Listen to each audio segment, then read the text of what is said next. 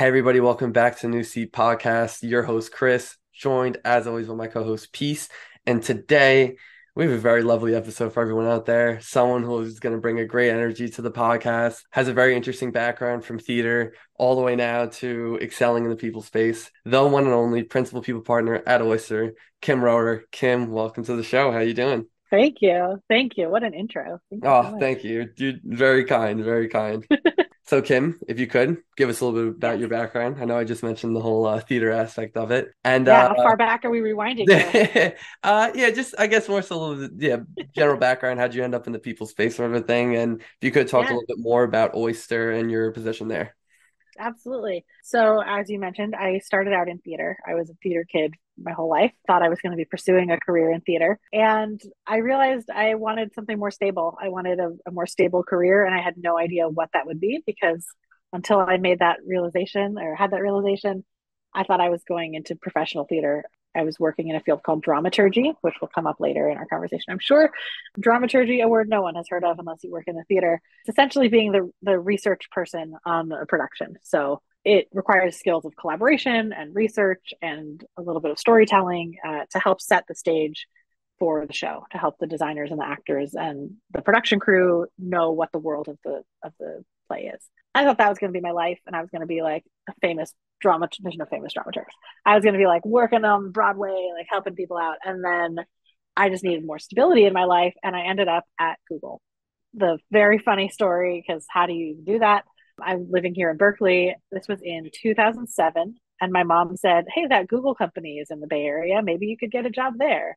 And I was like, Oh, yeah, Google is up here. That's like a growing tech company. Let me let me see about them. And I had a friend who worked there who was able to get my application seen. And I started my tech career as an administrative associate at Google. And that really shaped a lot of what I learned there shaped the way that I approach my work today learning about collaboration again with from theater to tech there's a lot of collaboration and just seeing how companies worked i had never worked at like a company company. I'd, I would always worked in theaters or kind of retail type jobs. I never worked at like a corporation. And having google as my first experience really spoiled me for the employee experience and really spoiled me for things like company values and people experience and how you think about developing your your employees and your culture and how you tell the story of your company. Having that as my first introduction to to the world of of work, really outside of theater, was I think it's has been critical in informing the way that I've shaped my career. I went from Google to Pixar, got laid off after six weeks, spent some time on fun employment, ended up at a recording studio doing more administrative work, and then really just wanted to get back in tech. Ended up as the office manager plus at Disqus, which was at the time a 10 person little baby startup that had just raised their series b and was looking to grow up a little bit. And i they were looking for someone who wanted to do everything office with a little hr and that over the course of eight years turned into a vp of people role and kind of learned on the job and taught myself everything i needed to know with the help of a really strong community. And yeah we we got acquired. I ended up vp of people at another tech company got laid off at the beginning of covid did some independent consulting work for a while and then ended up at Oyster. And I've had a, a rolling journey here for the last two years at, at Oyster.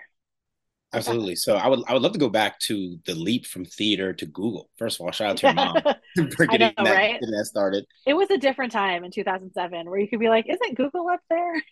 Yeah, absolutely. So, I mean, what was the now called people structure like in theater at that time yeah. in contrast to what it was like when you stepped into Google. I mean, two different complete industries. Very different. Assuming the way they look at collaboration and outward production of theaters yeah. art. Google's clearly, you know, technology and the search engine, the whole shebang.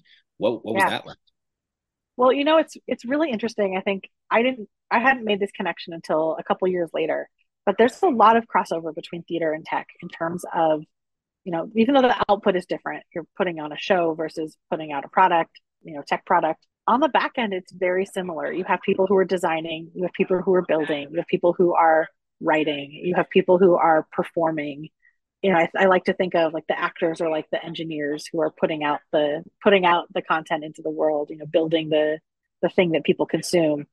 But on the back end, you have a lot of the same roles and responsibilities And I had been doing a lot of like stage management and producing when I was in college and in my early theater days. And like going from being a stage manager to being an office manager is like almost a one to one transfer. It's like the exact same skill set that you need. And I was, as an administrative assistant, it's very similar work to like back end production work. You have to be good with uh, schedules and calendars and bringing people together. And you know, the stage manager is often the one that's responsible for kind of setting up the meeting, calling the meeting, bringing everyone together for rehearsal, welcoming everyone. And that's exactly what I was doing. I was bringing together my team of engineers, planning little events to help them bond together, making sure the space was set up properly, making sure they had everything they needed, reminding them the things they needed to do, maintaining the, the production calendar or the, the, the schedule on the back end. So it's a lot of the same work. It's a lot of the same skill sets.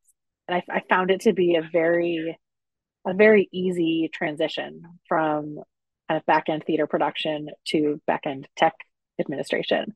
And I got to use some of the same some of the same creative skills too because the the admin team at the time there were seems so silly now there were 300 administrative assistants worldwide for all of Google. There were I think I can't remember how big the company was back in 2007 we can like insert that stat later. But I remember there were about 300 of us at all levels from like entry level admin to executive assistant. And so you know with only 300 people you could form a bit of a community and a couple other admins and I got together and created a playbook for how to be an admin at Google because every team in every country and every location, we were all doing things the same job, but doing it slightly differently. And so we came up with some best practices and ways for new admins to onboard quicker. And these are all skills that I had learned in theater, you know, putting together the production playbook, putting together the like the the back end welcome guide for everyone to make sure everyone's on the same page with the production. It's a very dramaturgy sort of thing to do.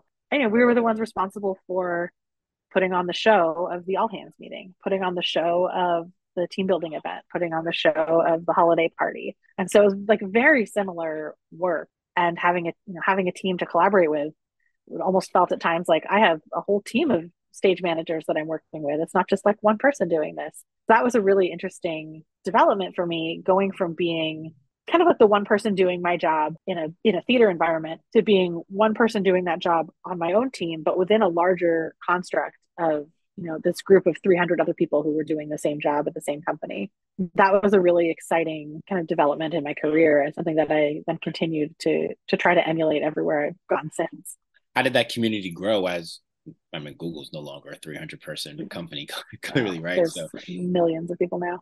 It's crazy. Absolutely. yeah i mean i was so i was at google for about a year and a half. I left to pursue other things because i realized i didn't want to be a career admin and at the time i can't speak to how it is now but at the time that was the only option. I was trying to move into marketing. I was doing projects with the Google Maps marketing team and just couldn't make the shift full time because the admin team held on to us very tightly and didn't want us to leave the admin team. It was a lot of back end politics back then. I, I assume there still are. It's a company, but at the time I was like, I want to get into something more creative. I want to I want to do a little bit more. And that's how I ended up at Pixar doing a similar job. I was a production coordinator. So similar type of job, but on a single production at a different company, at a more creative, more arts based company. And as I said, that was unfortunately not long lived. They had overstaffed our production and combined the admin team with another production and I got laid off very quickly.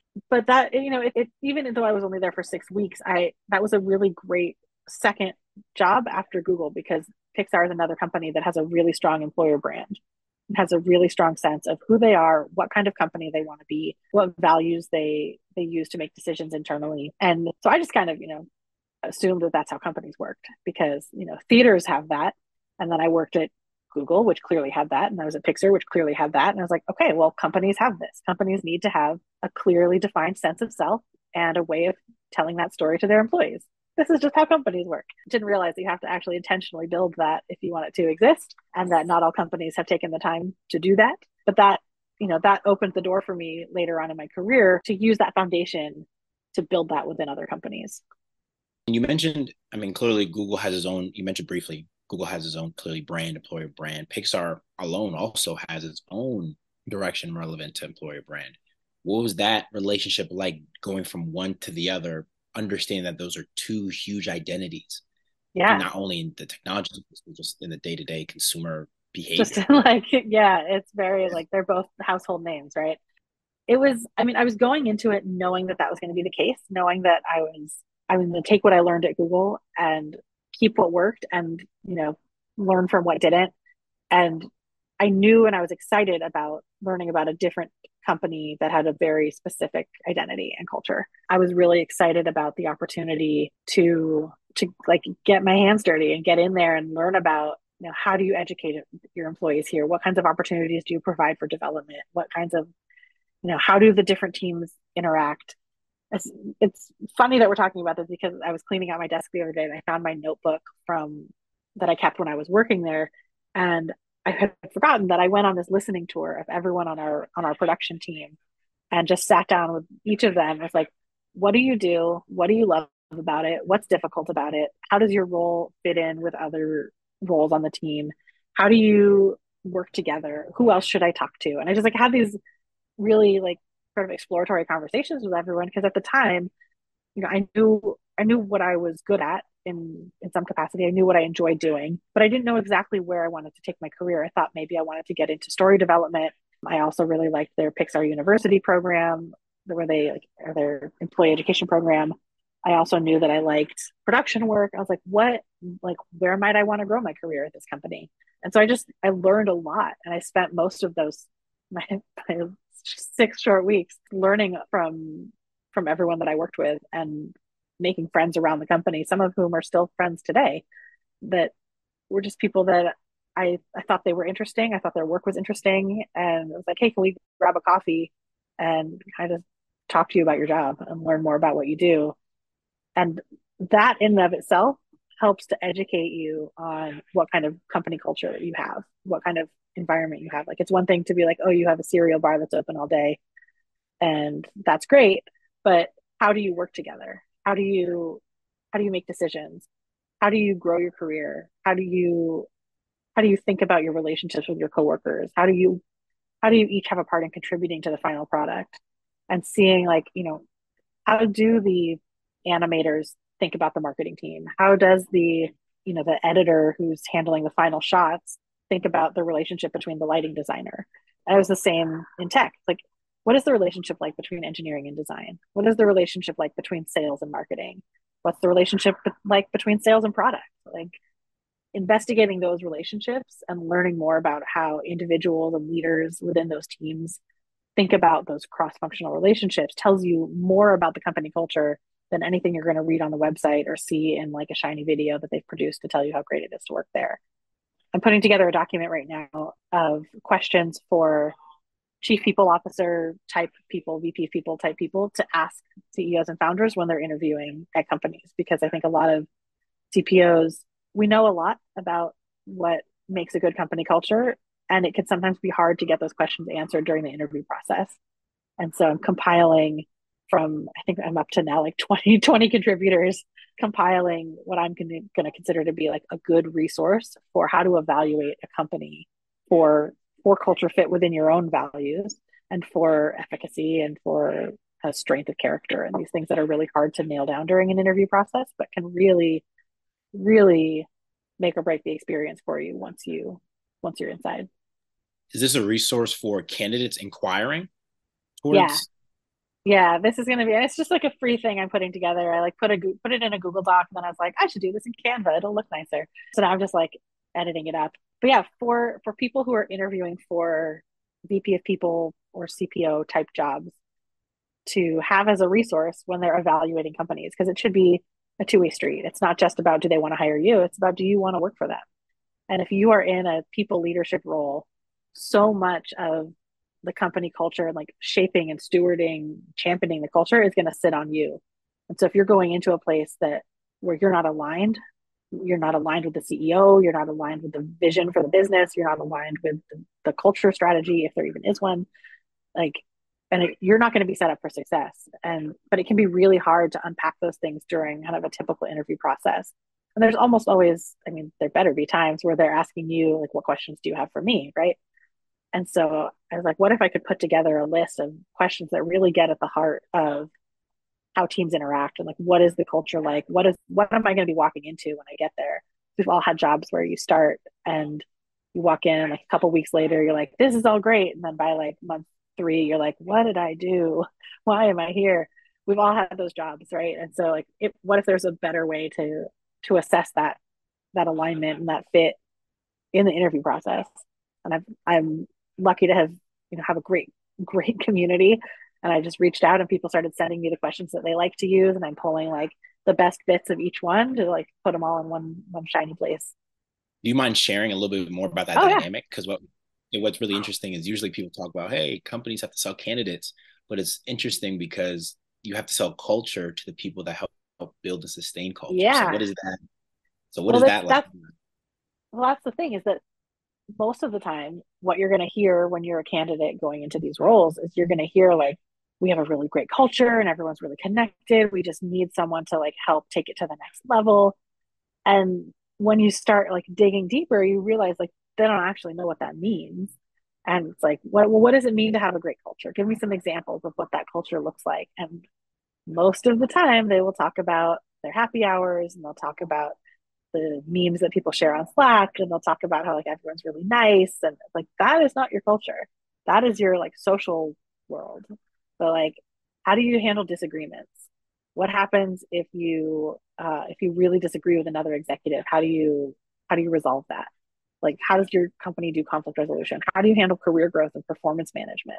I, like these things and it's okay if they don't and if they don't know, but are they willing to admit that? Are they willing to say like, you know, honestly, we haven't been great at performance management and we need a leader to come in and help us build a culture of strong performance management. You know then then you know what they're looking for. If they say i want someone to come in and partner with me but they won't tell you what they want partnership on like then you're in trouble because they don't really mean that they want to partner.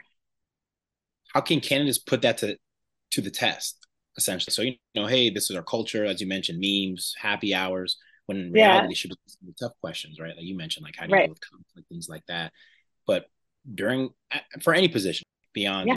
uh, looking to be CPO, how do you test out if this culture is the right fit so you're not subordinate to the company submerging mm-hmm. you into their culture prior to you knowing yeah. what's going on? I think it's really important to take time to actually write down what's important to you and what you value. So I did this exercise a few years ago where I wrote down what am I looking for and what am I not looking for. So like I thrive really well in company environments that are like this. I don't thrive really in company cultures that are like this. I really like open, candid conversation. I don't like yelling. I really like collaboration, but not consensus. I like directive decision making that's based in kind of collaborative.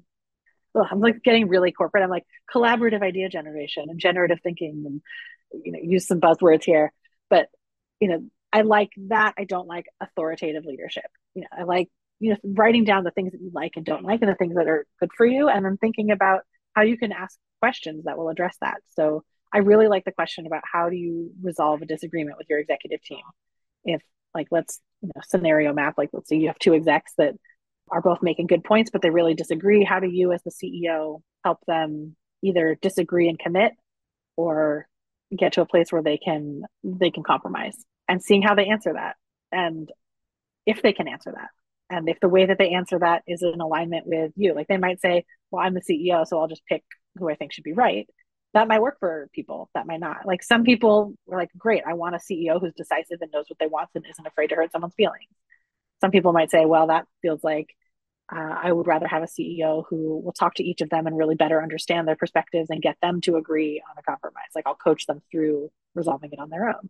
There's different styles, and not every, not there's not one that's right and wrong, but there is definitely one that's right or wrong for you.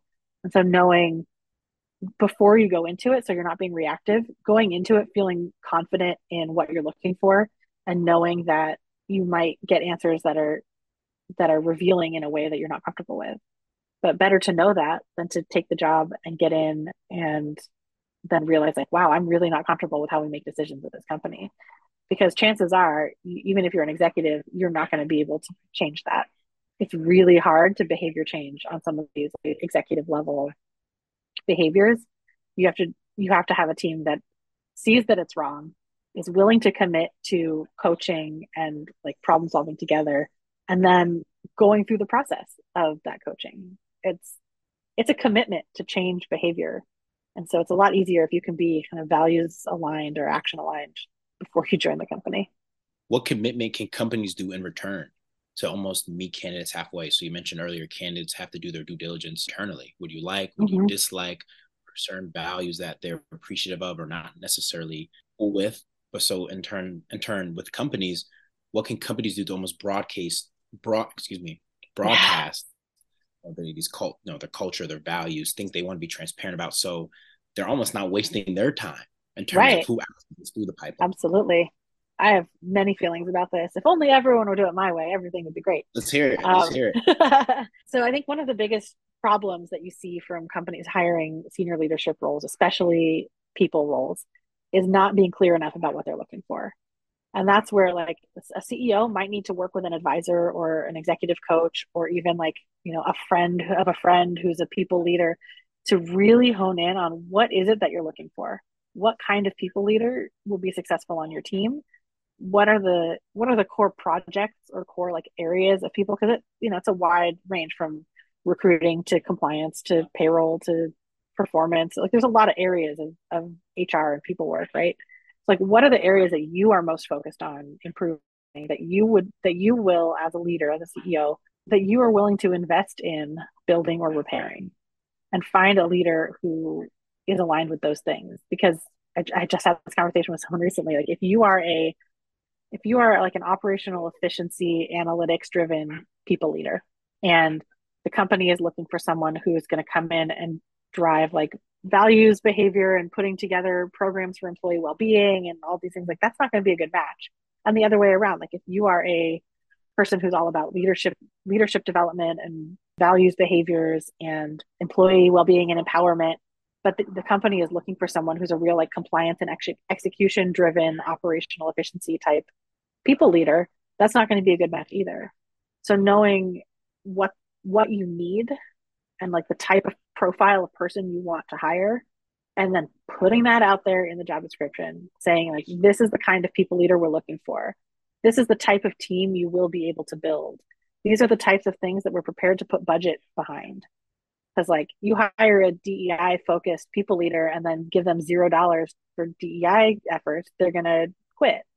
But if you say right up front like these are the these are the things we're prioritizing I think a lot of if you you guys or you the listener do a search for VP of people job descriptions, you will see they all look very similar. You know, we want a leader who can be strategic but roll up their sleeves and get down there in the weeds with the team. We want someone who's going to have executive presence but also be an executor.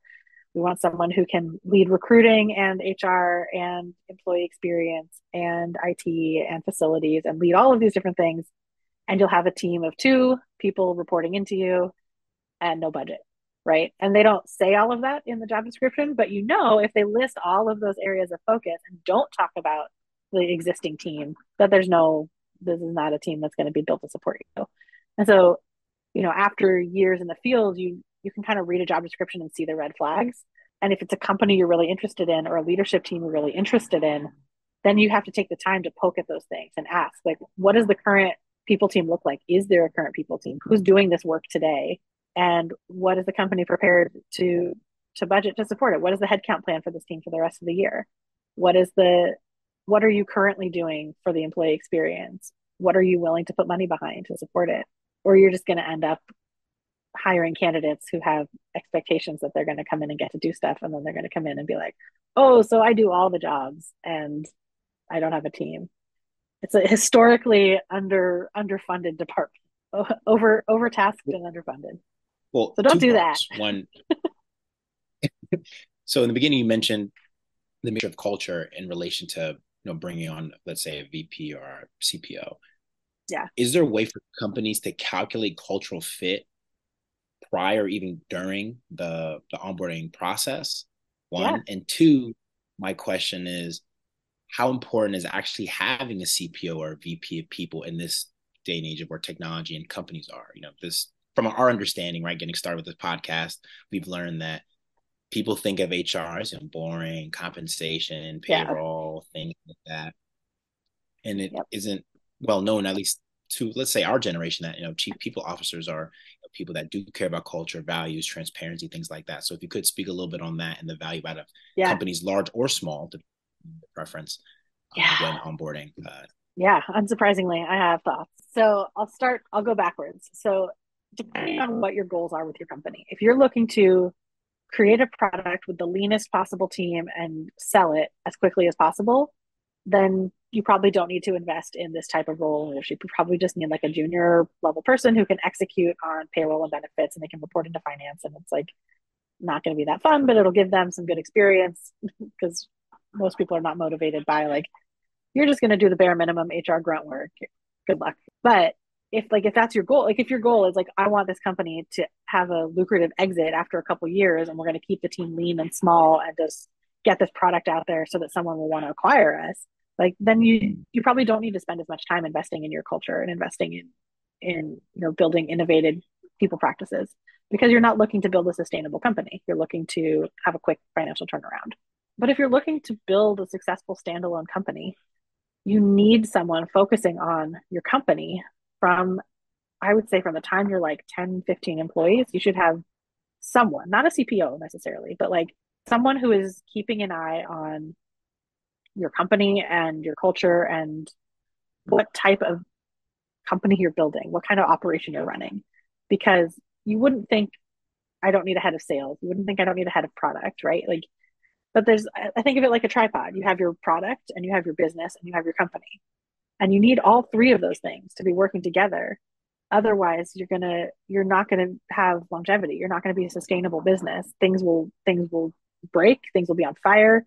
You'll have poor performers that are never getting managed. You'll have recruiting that's falling apart. You'll have compensation that's inequitable. Like, and all of that stuff can be hidden. I would say until you're like 40 or so, it can be hidden under the blanket of like cozy, warm, fuzzy company culture that like your office manager or somebody is, even the CEO is like, we do these great happy hours and we have these really transparent all hands meetings and we're like, get product feedback from the whole team and like all of these things that are so great. Right around like that 40 ish person number, it gets a lot harder to maintain all of those things that just happen when you're small enough that everyone can sit in the same room for a meeting or the same, you know, everyone can fit on one Zoom screen together. Like that, all of those things that you attribute to having a great culture, frankly, it's like, it's just like lazy practice that you've been able to get away with because you're so small. Once you start hitting that like 50 person inflection point, uh, not coincidentally, it's the time when people start hiring their VPs of people. Unsurprisingly, around 50 people is when companies start hiring their VP of people because there's a bunch of compliance stuff around that stage. And they're like, well, compliance, we better have someone who can manage that. But it also is usually the time when things start breaking down. So like the easy communication, the knowing who to ask when something's not working, the like having a small enough product team that everyone is like easily working together, all those things start breaking down around 50. But if like for every company I talk to who's around 50 to 75 or so, like that range, who's hiring their first people leader, I like to think about like what would have happened if you had hired this person when you were 25 employees and they could have built the systems and programs in place to prevent this breakdown from even happening. And that's the key that I think a lot of companies miss is they don't think of it like preventative care, like in healthcare. You know, they think of it as like well, our people leader is going to come in and be like the ER triage person who's going to come in and like fix everything that's broken. But like, what if instead you had them like doing preventative care things, like regular? They were they were regular. I'm like now I'm like a hospital. Like, what if they were doing regular checkups every year and you know keeping up with their dermatology appointments and brushing their teeth really well and like suddenly your company is a lot healthier than if you're like we're just going to not do anything because we seem like we're okay but once everything starts breaking down, then we'll address it. Like you need to keep your company healthy. And that that's why you want the right person coming in. So to your question about like, you know, measuring culture fit before they're onboarded, it's like it's critical. You have to know what kind of company you're trying to be and hire someone who can help you be that company. And if you don't know, that's another that's another t- profile of a of a people leader, right? It's like if you come at it and say like things are going really great, but like we don't really know who we want to be things are going really great around here, but we don't really know why. Like things seem like they're working, but we can't codify or put on on paper like why things are working so well. And we need someone to come in and help us define who we are and who we want to be and like the path to to keep the good thing going. That's another profile of a people leader, right? And so ask like taking the the time to do the pre-work before you open the rec, before you start talking to headhunters, before you like get out there and market trying to meet people, really take the time to figure out what what do you need? What do you want this person to do? And that will help you really narrow down the scope from, you know, let's let's have a headhunter talk to every person who's a VP of people at a Series B startup because they've got the experience. Like they might have the experience to come in, but like, are you gonna are you in a place to listen to their experience? Are you in a place where like you're going to be receptive to the things they're saying, or do you already have an outlook on what you need and want? In which case, you probably want to narrow your search a bit. No, for sure. And, you know, we've talked right now about so much of how important having a people leader is for your company and how, you know, they're able to organize everything. And, you know, we spoke about this off camera, but a lot of times in these in corporations, the the the person who's heading the, the people function, they tend to be everything to everybody, right? You're you're saying yes to this, yes to that, different departments asking for help. You're running around yep. like a chicken with your head cut off. But that's how you mm-hmm. feel how difficult is that for for people leaders and additionally how important is it to really just lean into your strengths and acknowledge your weaknesses as as a leader in the people function it's very hard i don't know a single people leader who hasn't felt at their breaking point at some point in their career there's a, been over the last couple years excuse me there's been a, a record number of people leaders burning out leaving the field entirely going into consulting, going into venture capital, like just piecing out of the whole thing because it's a lot. And with the last couple years, you know, here in the States and worldwide, the combination of the pandemic and economic uncertainty and racial issues that continue to persist, you're, you know, all of these things combined, people leaders have had to be even more everything to everyone than usual. We've had to learn about health and safety in a way that we never did before. You know, it used to be like earthquake safety, CPR safety, have a first aid kit in the office. And now it's like learning about airborne viruses and COVID safety and testing protocols and when do people be in an office and not. And like there's so much that's been added to our plates, in addition to like, okay, well, how do we think about anti racism in the workplace? How do we think about financial education, like financial literacy for our employees, how, like how do we think about caregiver protection and caregiver support. Like there has been so much more added even than there was before. And before it wasn't working. And so like people leaders are expected to be so much and are expected to be so much with so little resourcing that it can just be exhausting and can be a complete complete complete road to burnout like within your first year. Um and i think the, i think the thing we talked about before this that i think is it's something that i've really been focusing a lot in my own personal journey and with coaching that i do is is this idea that you don't have to be everything to everyone and if that's what's being expected of you then you're in the wrong role in the wrong company and it's really important to understand not just what am i at but what do i actually want to be good at and I think the problem that so many of us face is that we're put into these roles where we are good at everything. We can handle all of it. We can say yes to everything and figure it out. And we're scrappy and we're resourceful and we're people, people, and we can kind of figure it all out and be competent or even be excellent at so many different things that we end up like very broad generalists that are stretched past our capacity. And what would it look like instead to say, well, here are the things that I'm really good at that I actually love doing? And here's all the things that still need to get done, but maybe I'm not the only person who can do them. And are there people on the team currently that can do them? Can I get headcount to hire more people? Is some of this work that maybe doesn't need to get done? And really, really setting aside there, there's this, I want to say it's ego, but it's not ego in the traditional way that you think of ego. It's more like like martyr martyrdom egotistical tendencies of like well, I can do this, so I should do this, and I should be the one to handle it because I can handle it. I can handle anything. And it can be, I, I've coached people leaders who are afraid to ask for headcount, not because they don't think they have, will have budget for it, but because they don't want to appear that they can't do it all.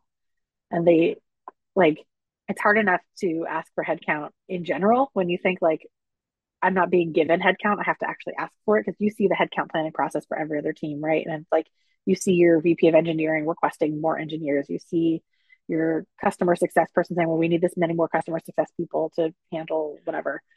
And it's really hard as a people leader to to kind of get the courage and get the the data behind you to say, I need this many more people and here's what I need them to do. And if you if I can't get that headcount, here's what I can't do. Instead, you tend to say like, like I can't get that headcount, so I'm just going to continue doing it all. And I don't know many other fields where like the VP level leader will say like, you won't give me headcount, okay, I'll just keep doing it all myself. In most other fields, they say, I can't get more headcount to do this. Okay, well, this is what can't get done. And so, like for me, it was like taking a page out of the playbooks of, frankly, like the white dudes in other fields of leadership. When I'm sitting at an executive table and I'm the only woman, and everyone else is like, you know, a white dude my age, and they're all asking for things, and I'm sitting here like not asking for things. Like, what am I doing? Like, not only am I the only woman in the room, I'm the only one not asking for shit. Like, what is wrong with me? So I just started asking for things, and sometimes I was told no, and then I had to have the courage to say no right back. And it's only been recently, you know, I've been in, I've been working now for, in, you know, professional post college capacity for over 15 years. And I'm at a point in my career now where I feel comfortable saying, here's what I will do and here's what I won't do. And that takes time and that takes like building yourself up to get to that point in your career where you feel like you have the privilege and the, the power and position to say that. But I think even early on in your career, realizing that it's okay to not be good at everything. And it's okay to admit that you're not good at everything because you don't need to be and you shouldn't be.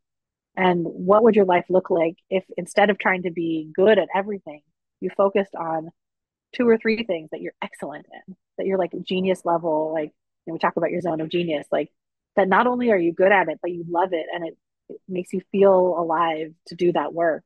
Like, what would it look like if you could just do that? and start instead of instead of starting with here's all the things I can do and I'm competent and I'm good at doing them and people need me to do them start with the thing that you really desperately feel like you have to do and then like work your way out from there. I feel like often the the thing that I love is like tacked on at the end like the little cherry on top of the sundae like if I can also do this that would be awesome because that's my passion. Like but why are we devaluing the things that we're good at because we're passionate about them and they come easily because we're good at them? Those should be the things that we value the most. Why do you think the people space, excuse not people space, but the people function is not well resourced or capitalized and basically from what you were saying, unappreciated at times? The patriarchy. I mean, that's a you know, that's a snarky answer, but honestly, the majority of people working in this field are women. The majority of the work is seen and has historically been seen as not strategic. It's been seen as administrative, supportive, secretarial, like an extension of secretarial duties. It's very outdated. It's a very outdated way of thinking, and thinking that way. Uh, I'm just gonna say it. Thinking of that way keeps people in power who want to be in power. It's the same way with other underrepresented groups, whether you're talking about race, gender, economic status. It is a way of, of keeping people disempowered that the old rich white dudes don't want to be empowered. And this is something that has extended out to a whole field because it's a field that's dominated by women and minor- minorities. And it's a field that has work that has traditionally been seen as not strategic. And it's only been in the last like 10 years or so that I've seen that change really start happening where we're still having these conversations and fighting to be seen as strategic partners at the table and to be seen as leaders in our own right, not just leaders that are that lead by supporting other leaders and that's that's a change that like I've witnessed it over the last decade. Like through my throughout my career I've I've seen that change happening and I keep remembering that change takes time but it's exhausting to know your power and have others not see it. And it's you know it's that cycle of like well you don't think we have strategic power and so you don't give us the resources we would need to execute on that. And so thus we are not able to do strategic powerful work. And so it's just like it's a cycle. But if you if you give a team resources and you let them have a strategic voice at the table, like you're going to build some really powerful companies. And the ones who invest in people programs and, and company operational excellence from the beginning are the ones that are going to be the most long lasting and successful. What are some tools or resource equivalents that you see in other departments? I mean, this is probably a bad example, maybe, I don't know, like HubSpot for like marketing teams or and things like that? Like, what would be the equivalent that you within the people? Yeah. Space? Well, it's funny because I remember when I was first getting into this work back in 2009, 2010 was like the, really the beginning of my like strategic side of my career here. There was hardly anything available. We were running like employee engagement surveys. We were using SurveyMonkey and Google spreadsheets on the back end to like learn about employee engagement. Um, and then came along Culture Amp, and we were using spreadsheets to manage our employee data because we, we weren't ready for something big like ADP or like these big uh, payroll providers. So we, and then along came Bamboo HR. We got to move out of spreadsheets into technology. And at the time, like there was a very limited set of appropriate technology for HR leaders. There was big company stuff like the ADPs, like the Oracles, like these like big company software, but there was nothing for the like 25 person startup. And now there's thousands and thousands and thousands of vendors. I think at last count I saw a list it was like 9,000 vendors that are all appealing to this space. And it feels to me like so I remember I remember the shift. I was blogging back in the day when I remember the shift when brands realized that they needed to start pitching to moms because like moms and mommy bloggers were on the rise and that was the, like we need to stop advertising to the men in the family because the women are the ones who are making all the purchasing decisions for their families. You know, this was I'd say like 2005 ish or so. It's like mommy blogging kind of was on the rise, and all of these brands started throwing events and conferences and doing sponsorships and doing all of this stuff because they realized women are making the purchasing decisions. Which there was already a revolution of this back in like the 50s, right? When they were like, housewives are the ones selecting their appliances. We need to market housewives. But then there was sort of like the the tech and consumer goods side of this that happened in the the early aughts that I I felt like there was this shift in like I don't know 2011 maybe 2012 where all of a sudden technology companies realized that HR tech could be a really valuable space. We're seeing it again now with we call FamTech, like technology for families, and FemTech, technology for women, for you know for females. These shifts when when people realize there's money to be made from a population, suddenly they start developing resources, right? So I feel like it was right around 2012 or so, companies were like, oh, like we could build software for HR people. HR people actually make a lot of buying decisions for their companies. And you just saw this like explosion in HR technology. I don't have data, but I bet there's a really cool graph somewhere on the internet about like the rise of the HR tech companies. And now it's like a, a known category, right? People know what HR tech is. People know who the buyer is. They know like this is our ICP based on what we're doing. I work for an HR tech company. Like this is the buyer is a lot more understood by companies who are trying to sell to us, but not necessarily by the companies themselves. So I'll I'll very quickly explain that because I think it's really critical for all industries. When you are marketing your product to a customer and you have that customer working for you on your team, you should take the time to get to know them as your ICP. Like, so at, let's take like Salesforce, giant company, they have their own giant sales team. How often is the sales team influencing the product? How often are they talking to their sellers, not just their customers, but their own internal users about the product and getting product advice? I don't know. I don't work at Salesforce, but I can tell you HR tech companies overall don't have a reputation for doing that themselves that's one of the things that I that drew me to Oyster was that they were a company that were like, you're going to come in and join us, and you are our ideal customer persona. You're our CP. We want to talk to you about the product. We want to talk to you about how we're selling. And to this day, I've been there two years now. We're over 650 people. I still have people from the sales team reaching out to me and others on the workplace team to share, like, hey, I've got this idea for how to do cold emails now. Like, what do you think? Like, would you respond to this email? And I like we still have people from the product team holding workshops with our HR team to learn more. And like that is rare in HR tech. And that is something that like companies need to do more of. Like you have your customer working for you, listen to them and develop for them. And like, because there are so many companies out there doing for every new fancy HR tech idea, there's probably five or six competitors just easily trying to do the same thing. And if you can build what the customer actually wants, not what you see a financial opportunity for, like I think then the money will come, right? But so many, if you talk to the HR tech leaders about why they got into the space, there are very few who got into the space because they themselves had experienced the problem that they're solving. Which is unfortunate. Which is yeah. really unfortunate. Hell yeah. Hell yeah, it's unfortunate. It's it seems crazy to me. Like, why would you start a company because you think you know better? I just don't have that kind of Absolutely. ego. I guess I'm not a I'm not a founder. But like there's a company called Pin who I will shout out any time, any day. That like one of their co-founders is a former HR leader and they do they're an HR tech company and one of their co-founders intimately understands the problem that his company is trying to solve. And it makes such a huge difference in the efficacy of the product and the way that they sell and the opportunities that they provide to bring their customers together. Like if you know what your buyer needs because you yourself have needed it, you're going to build such a better product and your sales aren't going to be you know shady. You're going to have like an authentic sales cycle because you are going to care so much that your sales team is not going to go out there with the same freaking sales pitch that everyone's using. Yeah, and, and one can argue, I mean, HR tech companies have more to lose ideally because we all talk. It, we will t- we will talk shit about you behind your we will talk shit about you with each other and tell each other what vendors not to use. Like that's the other thing is like the HR community, especially in tech, is so tight because we like grew up with so little. There's there's this very beautiful community element to the work where people are vulnerable and authentic and helpful with each other. I'm in several different HR communities for, you know, mostly tech, tech company HR folks.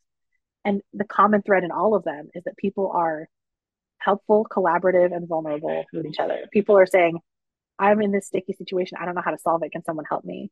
Or can you share your compensation philosophy because we're building ours and I don't want to reinvent the wheel? Like people are sharing these deep things that are not competitive advantages. They're just like, this is how you build a good company. And we all should, you know, rise the tide and lift all the ships. And the other side of that is that we also talk about the vendors we're using. And we'll tell you if we're getting scammed. We'll tell you if like the sales team at one company is like really annoying. We'll tell you if we started using a product and then after a few months it failed to deliver.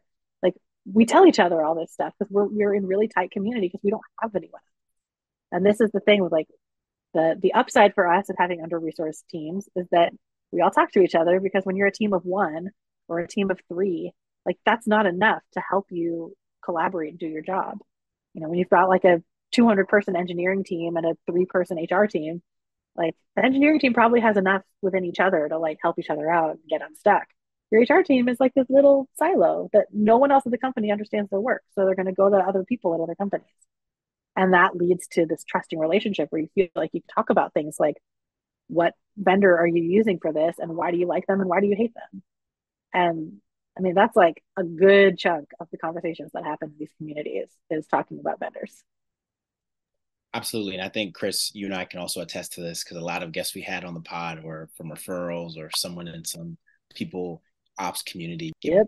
giving us a nice introduction it's a very small world out there like everybody knows someone or knows somebody who knows somebody and we all talk to each other because like i said like that's who we have. That's our community, and we're we're really protective of each other, and we stick together. And we're there's really not a lot of like negativity. It's just in general like a very supportive and vulnerable group that's built a lot of trust over the last 10 years or so. Before I let you go, I would definitely like to hear more about Oyster. I mean, I believe yes. checking out your LinkedIn and off camera, you mentioned how you started off contracted and then eventually moved yourself into a full time role. What yeah. was that dynamic like? what's that dynamic like? And you know, yeah. it's just what's Oyster like, and what is it like being the head of people in a place that puts people in jobs? Yeah, it's wild. So Oyster has been a very wild ride. We so I joined. There were about seventy five people. Just raised the Series B. Those seventy five or so people were across thirty five countries and they were looking for their first people leader to come in and like set everything up. They had been searching for a CPO for a while, hadn't found the right person yet. So they wanted to hire a, a consultant to come in and you know, lay the foundation. And at the time, I was only looking for consulting work. I was not interested in going in house. I was too burnt out of that work. And I was like, I'm just going to consult. They hired me as a full time consultant. So I had no other clients. They were my only client. And I built a team, built the foundations of a bunch of pro, like, you know, basic programs and said, like, these are the ones we're going to prioritize, these are the ones we're not. Very basic strategy stuff for the first like three or four months And then by the time I was on like month five or six, we hired our CPO, who was someone that I had looked up looked up to early in my career. I had shamelessly copied things that he was doing at companies when I was just getting started. I was good friends with his former VP of people at a previous company. And as as I had sort of fallen in love with the company and the mission, I was like, look, like if there's something that you want me to do, like I'd be interested in talking about full time opportunity. Like I I could be convinced to go back in house and do something. What do you need? What do you what are you gonna need and what can I help with? And he wanted someone who could build employee experience as a strategic function and have, you know, build a small team to to build our employee experience strategy. And he offered me a full-time role doing that. And I was like, well, I've never done that before. I've never like just gotten to focus on employee experience as my full-time focus. Like that's pretty cool. I'd yeah, I'd try that. And by that point we were about 350 employees. It was crazy times. And I was like, yeah, like I've never done fully global like this. Like, let's do it. So I spent a year in that role with a small team. And then at the beginning of this year, we were about 650 people in 70 countries. And we did our first layoff. Uh, we did like a major company restructuring. We had gone through this insane hyper growth. We had raised our Series C. We were a unicorn company. And then the economy like froze. People weren't hiring anymore. Business slowed down a lot. And we were in really uncertain times. And so, like many, many, many other tech companies, we had to think really hard about what team we needed to get to the next level and to keep the company sustaining. And at the at that time, we were because we had grown so fast, we had built a team for hypergrowth. And that team, the, the design of that organization wasn't going to be the right team to take us into kind of a slower, steadier pace. And so we did a total reorg of the company, and that left a handful, like 60 people or so, without roles and we were able to place some of them in other roles within the company that were roles that we needed for the future and then others we you know generously parted ways with and and it's not fun to talk about but like i'm really proud of the way that we handled handled their terminations and as part of that i i we merged my team with the people operations team to become the people experience team they took my direct reports and i moved into an individual contributor role because the needs of the organization had changed. We didn't need a standalone employee experience function. What we needed was like executive level HR support. And so my role kind of transformed into this role that I'm in now, which I like to say it's like a like a principal engineer, but for people stuff. So it's it's high level strategic support for our workplace leadership team. It's also high level strategic HR support for our VPs and our executive team. Basically anything that like my boss can't support and my my peers can't support, they like plug me in to, to whether it's manager coaching, leadership coaching, org design, communication support, like all, all kinds of things. I'm like this Swiss Army knife of the workplace team. And that, you know, that was another natural change that when we were going through the layoff process, I had a lot of hard conversations with my boss. I said, you know, do you still need my role?